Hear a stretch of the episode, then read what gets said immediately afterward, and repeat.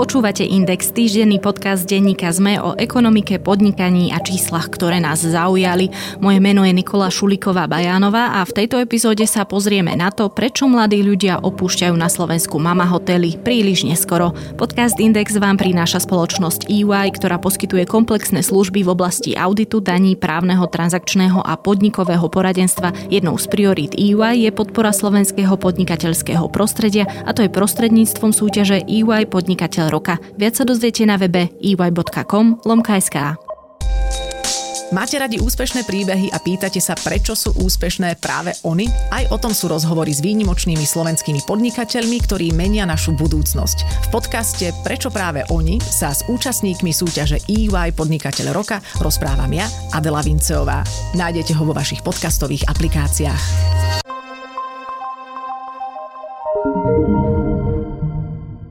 Ďalší rebríček, z ktorého tento štát nevychádza s najlepšou reputáciou. Na Slovensku podľa najnovšieho prieskumu Eurostatu až 60% ľudí, ktorí odchádzajú z domu žiť vo vlastnej režii, nemá menej ako 30 rokov. Inými slovami, v tzv. mama hoteloch ostáva viac ako polovica Slovákov a Sloveniek až 3 dekády.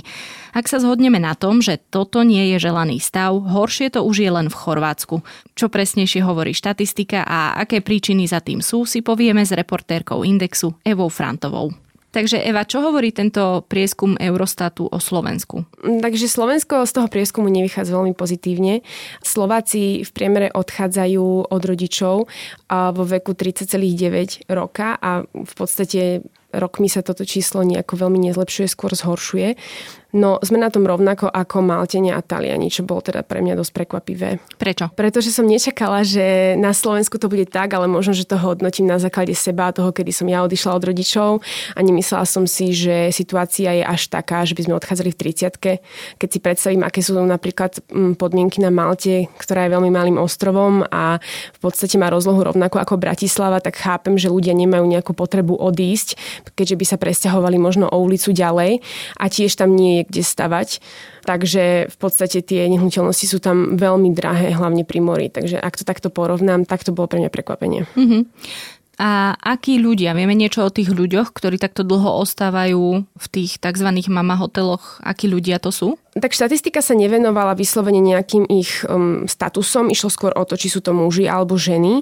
A na Slovensku, ale aj vo všeobecnosti v celej Európskej únii odchádzajú uh, muži neskôr ako ženy a je to o dva roky. Uh, na Slovensku je to až o tri. A napríklad v krajinách ako Bulharsko, Rumunsko alebo Chorvátsko je ten rozdiel medzi mužmi a ženami najväčší a vo Švédsku, Luxembursku a Estonsku zase najmenší. Tam treba spomenúť, že Švedi teda sú úplní lídry toho odchodu, oni odchádzajú 17,5 roční. No a Tiež prieskum zistil, že čím neskorší e, je ten vek odchodu z domácnosti, tým väčší rozdiel je medzi mužmi a ženami. A ja keď som sa pýtala analytikov, v čom to môže byť, veľa z nich hovorilo, že to je možno aj o tom vzťahu, ktorý majú deti so svojimi rodičmi, že ženy sú kvázi naučené byť samostatnejšie, sami sa o seba postarať a skôr chcú mať nejakú vlastnú domácnosť a mužom skôr vyhovuje, že majú ten mama hotel, že im mama operie, postará sa. Ale tiež je to aj o tom, že ženy sa štatisticky vydávajú skôr ako muži a preto odchádzajú aj skôr z toho rodičovského domu a možno ak nejdu žiť samostatne so svojím manželom, tak sa stiahujú vlastne k svokrovcom. Čiže to môže byť aj tento, tento dôvod to môže byť teda. Je tam nejaký posun v čase? Vyvíja sa to nejako rokmi? No, poskytuje tá štatistika aj porovnávania v čase od teda roku 2006. Teda e, ten, ten e, prieskum sa robí od roku 2002, ale v roku 2006 boli tie čísla najhoršie. Tam odchádzali muži až okolo 28. roku života. No a neskôr začalo toto číslo klesať asi tak o 0,1 roku ročne. A zastavilo sa to vlastne v roku 2019, kedy to bolo 27 7,1 roka. No ale teda od roku 2019 do 2020 sa to číslo zase zhoršilo, čo teda môže mať viacero dôvodov, o ktorých si povieme neskôr, ale teda vyzeralo to najprv veľmi zle, potom lepšie a teraz zase horšie v prípade mužov. A v prípade žien sa to číslo paradoxne ani veľmi nemení, veľmi minimálne teda. Ale napríklad, ak by sme sa pozreli na jednotlivé štáty samostatne, tak napríklad také Luxembursko, tam sa ľudia začali odsťahovať v počas toho 10-ročného obdobia. Napríklad začali v nejakom roku a teraz už odchádzajú o 6,4 roka skôr. Čiže sa tam veľmi zmenili tie podmienky. Ale napríklad v prípade Švedska a Estonska za 10 rokov zaznamenali tiež pokles. Nie taký rapidný, ale tiež pokles, že odchádzajú mladší. V prípade Slovenska nie sme takí. Slováci odchádzajú neskôr, ako to bolo pred 10 rokmi. Nie nejako rapidne neskôr, ale neskôr. Inak tých 6 rokov alebo viac ako 6 rokov, treba v tom Luxembursku, nemáme síce k tomu dáta, lebo však to je štatistický prieskum, ktorý len ukazuje čísla a veľmi nezistuje tie súvislosti, ale to vyzerá už skoro až ako taká celospoločenská zmena. Áno. Ako neviem, neviem si to úplne vysvetliť, prečo, ale keď, si na, keď sa na to pozrieš tak, že napríklad by odchádzali, ja neviem, v 25 a zrazu v 19 tak tam naozaj mm-hmm. muselo prísť nejakej zmene, možno vypomáha viac štát, alebo proste nejaké iné, možno majú fakt lepšie podmienky na to, aby mohli skôr odísť. No ja si napríklad spomínam, že keď som ešte na strednej škole cestovávala do Nemecka na všelijaké také tie pobyty a výmenné pobyty a neviem čo všetko, tak to bola jedna z takých e, vecí, ktorými sa Nemci chválili. Že oni veľmi skoro odchádzajú, že oni teda dovršia rok e, dospelosti, nejakých tých 18 rokov a rodičia už ich viac menej aj tak sami vytláčajú. Čiže najskôr to robia Švédi, Nemci sú na tom ako napríklad? Nemci odchádzajú v 23, teda takmer 24 rokoch. Čo je, čo je trošku viac, ako mi hovorili. Stále lepšie než Slováci. Od 18, áno, ale tiež je možné, že vlastne keď som ja bola na strednej škole, ale to bolo naozaj dávno. Áno, sa ale niečo zmenilo. Môže byť aj, že to je tým spôsobom toho štatistického skúmania tej celej mm. situácie, že vlastne tým, že sa tam, ne, to tiež budeme neskôr mm. hovoriť, ale tým, že sa tam nezarátávajú tie internáty mm. a oni to možno už berú tak, že internát je odchod z domu, tak je to možné sa to inak, posúva. Áno. Plus ešte teda Nemecko je samo o sebe aj dosť rozdelené áno. E, na stále tú západnú východnú časť ekonomicky, takže asi aj toto možno nejako robí tie iné priemery. Ja som teda častejšie jazdila na západ. Uh-huh. Čiže tam sú lepšie zabezpečení. Áno. Tak možno, no ale to je špekulácia, čiže pokojne prejdeme ďalej k tomu, ako si už naznačila, že vlastne na aké dáta sa prieskum pozeral a či to naozaj nie je tým, že len si napríklad na Slovensku ľudia nezvyknú meniť e, pobyt, trvalý pobyt. Tak Únia sa odvoláva na výberové zistenie pracovných síl Európskej únie. To má byť kvázi nejaký taký najväčší prieskum ktorý sa týka domácnosti a robí sa štvrťročne. A oni potom ako keby zosumarizovávajú tie dáta za jeden rok a robia ich každý rok. A sú do neho zarátaní ľudia od 15 rokov vyššie. Um, zarátajú sa tam súkromné domácnosti, nie nejaké kolektívne, to znamená, že sú odtiaľ vyčlenené napríklad náboženské spoločenstva, internáty, väznice a podobne, čo už môže byť vlastne ten problém, ktorý sme spomínali, že keď sa tam nezarátajú internáty, pričom väčšina Slovákov, ak odchádza z nejakého nejakého takého rodinného domu, alebo teda respektíve z takého okolia rodinného domu a ide študovať napríklad na druhú stranu republiky. Určite ide na internát a je to napríklad v 18 rokoch a podobne, čo si už väčšina tých ľudí myslí, že s rodičmi kvázi nežije. A ak sa tam nezaratvajú, tak v podstate podľa toho prieskumu by asi ešte mali žiť, aspoň mne to tak e, z toho vyplýva. No a tiež vlastne Únia dopomáha týmto dátam aj taká štatistika o príjme a životných podmienkách, ktorú robí Únia tiež. Je to skôr ako keby zdroj informácií o príjme, o vzdelaní ľudí a podobne, ale tiež týmto spôsobom získava informácie o tom, ako ľudia žijú a koľko ľudí je v domácnosti a ako dlho vlastne ostávajú deti s rodičmi. Čiže toto sú také dva prieskumy hlavné. Tam mi napadá, že vlastne eh, a čo je tá definícia tej domácnosti? Lebo to nemusí nutne znamenať, že ja každé ráno sa zobudím v posteli, vo svojej starej detskej posteli. Že to naozaj môže znamenať, že ak je niekto na internáte, vysokoškolskom internáte, stále je prakticky závislý od Áno. svojich rodičov, takže nie je osamostatnený a je dosť možné, že toto je tá akoby prevažujúca metrika. Áno, a môže to byť aj dôvod, prečo vlastne tie internáty sú z toho vynechané, lebo ak niekto žije a platí si internát z peňazí svojich rodičov, áno. to neznamená, že je, je samostatná Jasné. jednotka. Mhm, áno. Ak teda zostaneme pri tom tvrdení, že u nás je to takmer 31 rokov, kedy sa väčšina mm, ľudí na Slovensku osamostatní, odíde z rodičovského domova, prečo je to tak? Tak analytici sa zhodujú v tom, že je to hlavne v súčasnej situácii, teraz súvisí to s súčasnou situáciou na realitnom trhu. Pretože máme veľmi málo nájomných bytov. A... Inak ty sa usmievaš, ale to vôbec nie je vtipné. to hovoríš ale to už je taký, nie, to už je taký... to už si to je... povedala tak 1500 krát vo svojom živote. Hej. A hlavne už to je také, vieš, že keď už je tá situácia taká zlá, že ti nestáva iné len sa pousmiať. Lebo teda Keby sme sa na to pozreli bližšie, tak za posledných 10 rokov došlo úplne k spomaleniu výstavby tých nájomných bytov na Slovensku a v roku 2007 tvorili až 18, skoro 19 e, celkového počtu bytov. Dnes je to asi 1% čo je teda dosť zlé, lebo keby sme napríklad, ak sa pozrieme na nájom, takom nájomnom byte, ktorý má regulované nájomné, v Bratislave dvojizbovom takomto byte by sme platili 100 eur, v súčasnosti platíme 600. To znamená, že teda hlavný dôvod je, že mladí ľudia sa nevedia odsťahovať preto, lebo si tie byty nevedia dovoliť zo svojho príjmu absolventského. Keď sa pozrieme na zvyšok Európy, tam nájomné byty tvoria z celkového počtu bytov až 21% dostupných nehnuteľností, čo je teda neporovnateľné so Slovenskom. A aj keby sme sa pozreli na tie krajiny, ktoré z toho prieskumu vychádzajú lepšie ako my, čo je teda väčšina, keďže horší sú len Chorváti, tak napríklad v Rakúsku 43% obyvateľov býva v nájomnom bývaní, 17% z toho je tzv. sociálne nájomné, čo je teda úplne, že pre tie nízkopríjmové skupiny, aby sa dokázali začleniť. Napríklad v Nemecku zase podiel nájomného je až 48%, to je možno, že aj, čo sme sa bavili o tých mm-hmm. Nemcoch, možno aj preto to je pre nich jednoduchšie, lebo polovica dostupných bytov Určite. je v takej cenovej kategórii, že si to vedia dovoliť. Dokonca 8% z toho sú tie sociálne. Zaujímavý je príklad aj z Fínska, kde podiel obyvateľov v nájomných bytoch je 27% a až 15% má sociálne nájomné. No inak to som sa presne chcela opýtať, lebo ešte sa dostaneme asi aj k tomu pomeru, e, že koľko ľudia vlastne dávajú zo svojho príjmu na bývanie.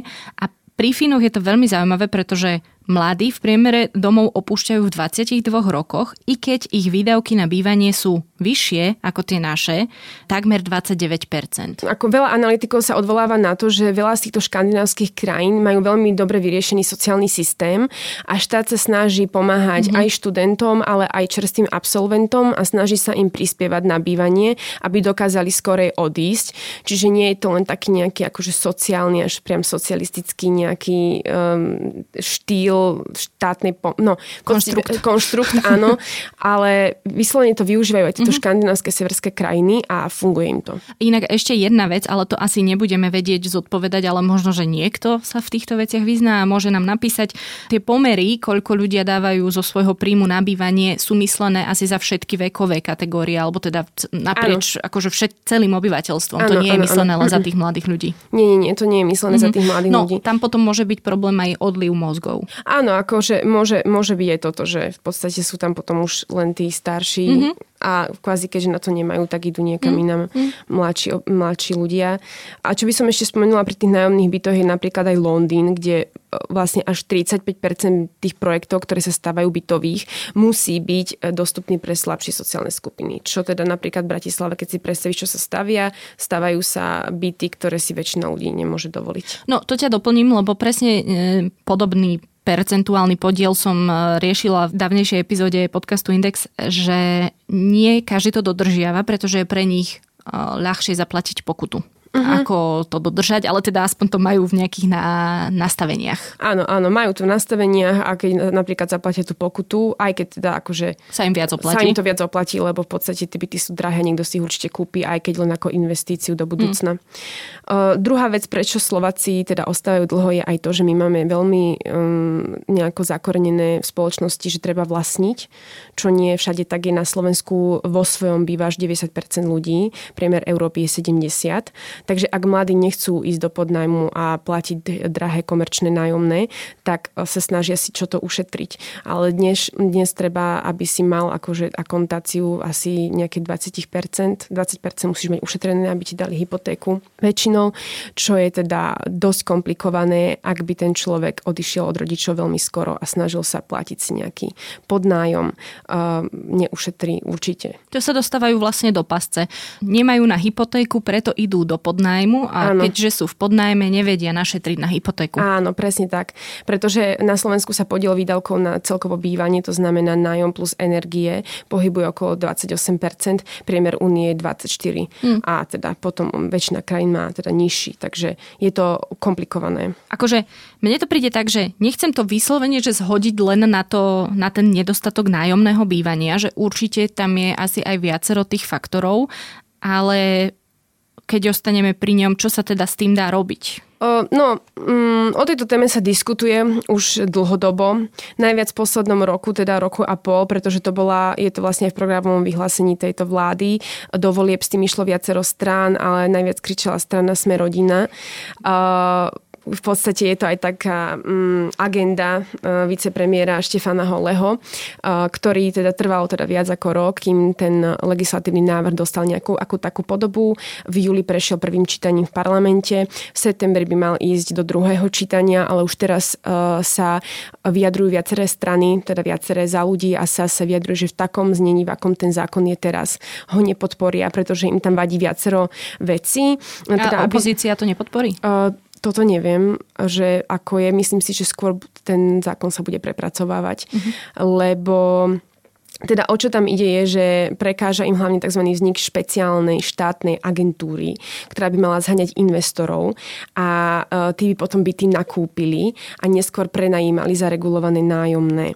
No a protislužbou pre nich by bolo znížené DPH a tiež proste nezdaňované e, príspevky firiem na bývanie ľudí, svojim zamestnancom a tiež aj garancia nezmenených podmienok na tom trhu po ďalších 25 rokov. Práve to, že systém počíta len s investormi sa napríklad nepáči e, strane strane sa za ľudí a tiež otázky voláva aj fakt, že zákon konkrétne nehovorí o tom, že kto by mal nárok na takéto bývanie a aké nájomné by v tých bytoch platilo. Ja keď som sa pozerala na stránku, ktorú sme rodina um, vytvorilo v súvislosti s týmto zákonom, kde teda sa chvália už tým, že prešiel prvým čítaním, tam tvrdia, že to bude, že budú stávať až 100 tisíc týchto bytov do roku 2030, myslím. A nárok na ne budú mať mladí ľudia, ktorí si aj napriek tomu, že majú príjem, nevedia zabezpečiť hypotéku a ani nemôžu bývať byte s komerčným nájmom, pretože si ho nevedia zaplatiť zaplatiť. Čiže to je také, také marketingové posolstvo toto? Áno, nič áno, konkrétne áno, nič to konkrétne nehovorí. to nehovorí, presne.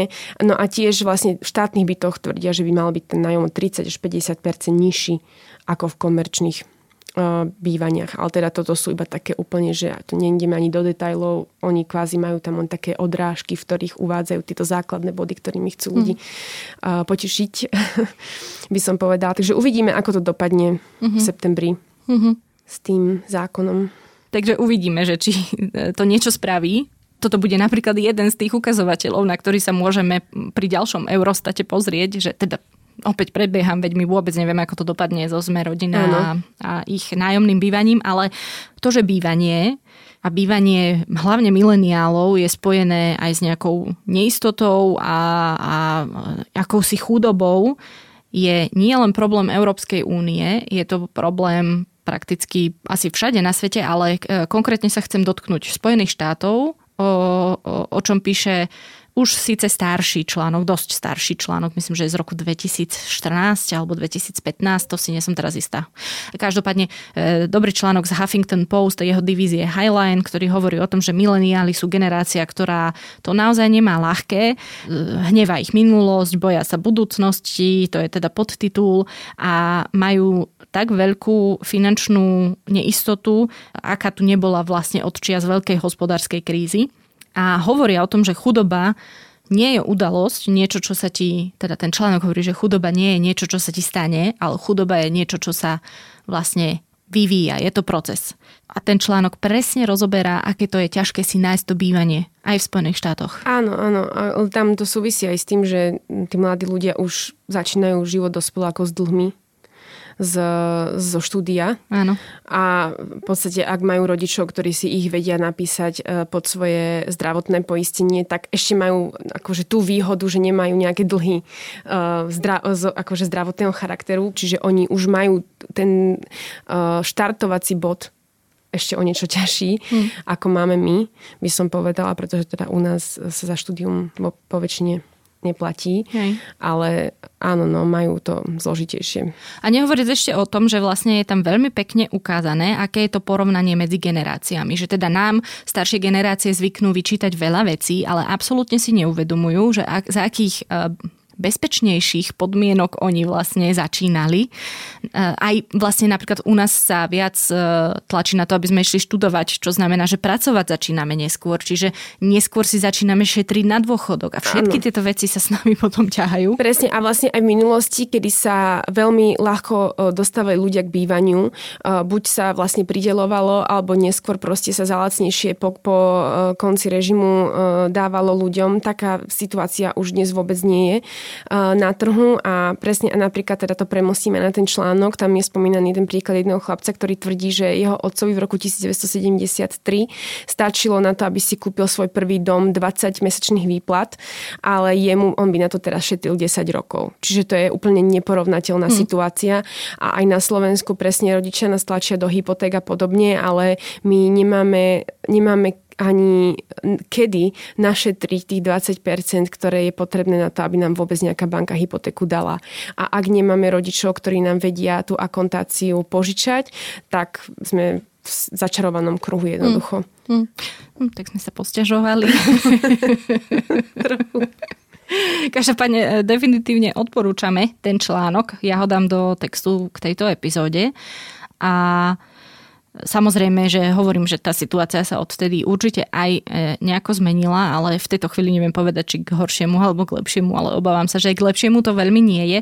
Opäť sa tu ale presne dostávame do ďalšej veci, ktorú opakujeme pravidelne a to je, že by sme potrebovali jednoducho pracovať na nejakom vzdelávaní, e, aj finančnom a tiež potrebujeme vlastne urobiť akoby poriadok v ľuďoch, v ľudských úsporách a v tom, ako, si, ako sa ľudia starajú o svoje peniaze. Áno, áno, ale potom je to aj druhá vec, že je vysoká nezamestnanosť mladých ľudí na Slovensku dosiahuje 20% a vlastne zhoršila to aj pandémia. Ehm, nezamestnanosť vstúpla o 3 percentuálne body. Ehm, čiže možno, že by ľudia aj chceli šetriť, ale veľa z nich nemá z čoho. A potom v krajinách, ktorým sa darí pri odchode e, od rodičov, napríklad takom Švedsku je síce 30% na nezamestnanosť, ale teda ako sme už spomínali tú sociálnu podporu štátu, tak vo Švedsku to funguje úplne geniálne aj v Dánsku, kde vlastne ten štát kvázi spolupracuje s tými mladými ľuďmi, pomáha im a snaží sa ich podporovať finančne, aby odišli od tých rodičov, že možno aj takéto niečo mm. bolo skvelý nápad do budúcna. To je inak vtip, vtipné, alebo teda vtipné, veľmi ironické, lebo vlastne, keď niekto nemôže zostať u rodičov, tak je buď vystavený, z tých prípadov, o ktorých sa rozprávame, bude vystavený naozaj, že životu od výplaty k výplate, alebo teda až takmer možno nejakej uh, tej veľkej finančnej neistoty a chudobe. A preto teda ľudia radšej ostávajú túto doma, lebo môžu. Ale presne napríklad uh, v tých Spojených štátoch je obrovský problém bezdomovectvo. A, a to je ako, že, že my sa možno, že tak ako strašne rozčulujeme nad ľuďmi bez domova, ale v skutočnosti, keby nemôžu ľudia zostávať u svojich rodičov, tak pravdepodobne ten počet ľudí bez domova aj u nás je oveľa vyšší. Áno, veď to budeme asi vidieť v najbližších generáciách, čo sa s tým stane, pretože my ešte máme rodičov, ktorí veľakrát mali postavené veľké domy a niekoľko generačné. A moja stará mama má napríklad dvojposchodový dom a mm, s starým otcom bývajú v jednej izbe, hej, ale postavili ju pre viac generácií, čiže keby nebo najhoršie bolo, tak hoci kto z nás tam môže ísť, ale už my tak nežijeme a kto vie, ako to bude, keď budú naše deti a tak ďalej, nebude mm. kam sa vrátiť, nebude kde ostať, pretože domácnosti budú stále menšie mm. a zaťažené hypotékami, proste bude sa tá situácia iba komplikovať. Predpokladám, že týmto podcastom sme zase až tak veľa ľudí nepotešili. V každom prípade aspoň vieme, z čoho vychádzať, za akých dát a z akých údajov. A ja opäť raz ďakujem reportérke Indexu Eve Frantovej. Ďakujem aj ja za pozvanie. Podcast Index vám prináša spoločnosť EY, ktorá poskytuje komplexné služby v oblasti auditu, daní, právneho, transakčného a podnikového poradenstva. Jednou z priorít EY je podpora slovenského podnikateľského prostredia a to aj prostredníctvom súťaže EY Podnikateľ roka. Viac sa dozviete na webe ey.com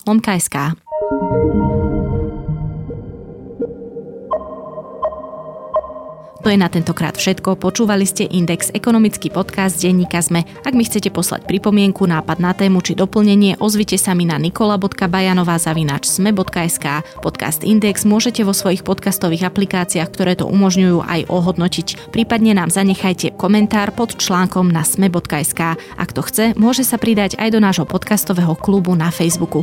Ďakujeme, že nás počúvate. Vypočujte si rozhovory s úspešnými slovenskými podnikateľmi a ich príbehy, ako sa nimi stali. S účastníkmi súťaže EY Podnikateľ roka sa rozprávam ja, Adela Vinceová. Podcast Prečo práve oni vám prináša spoločnosť EY.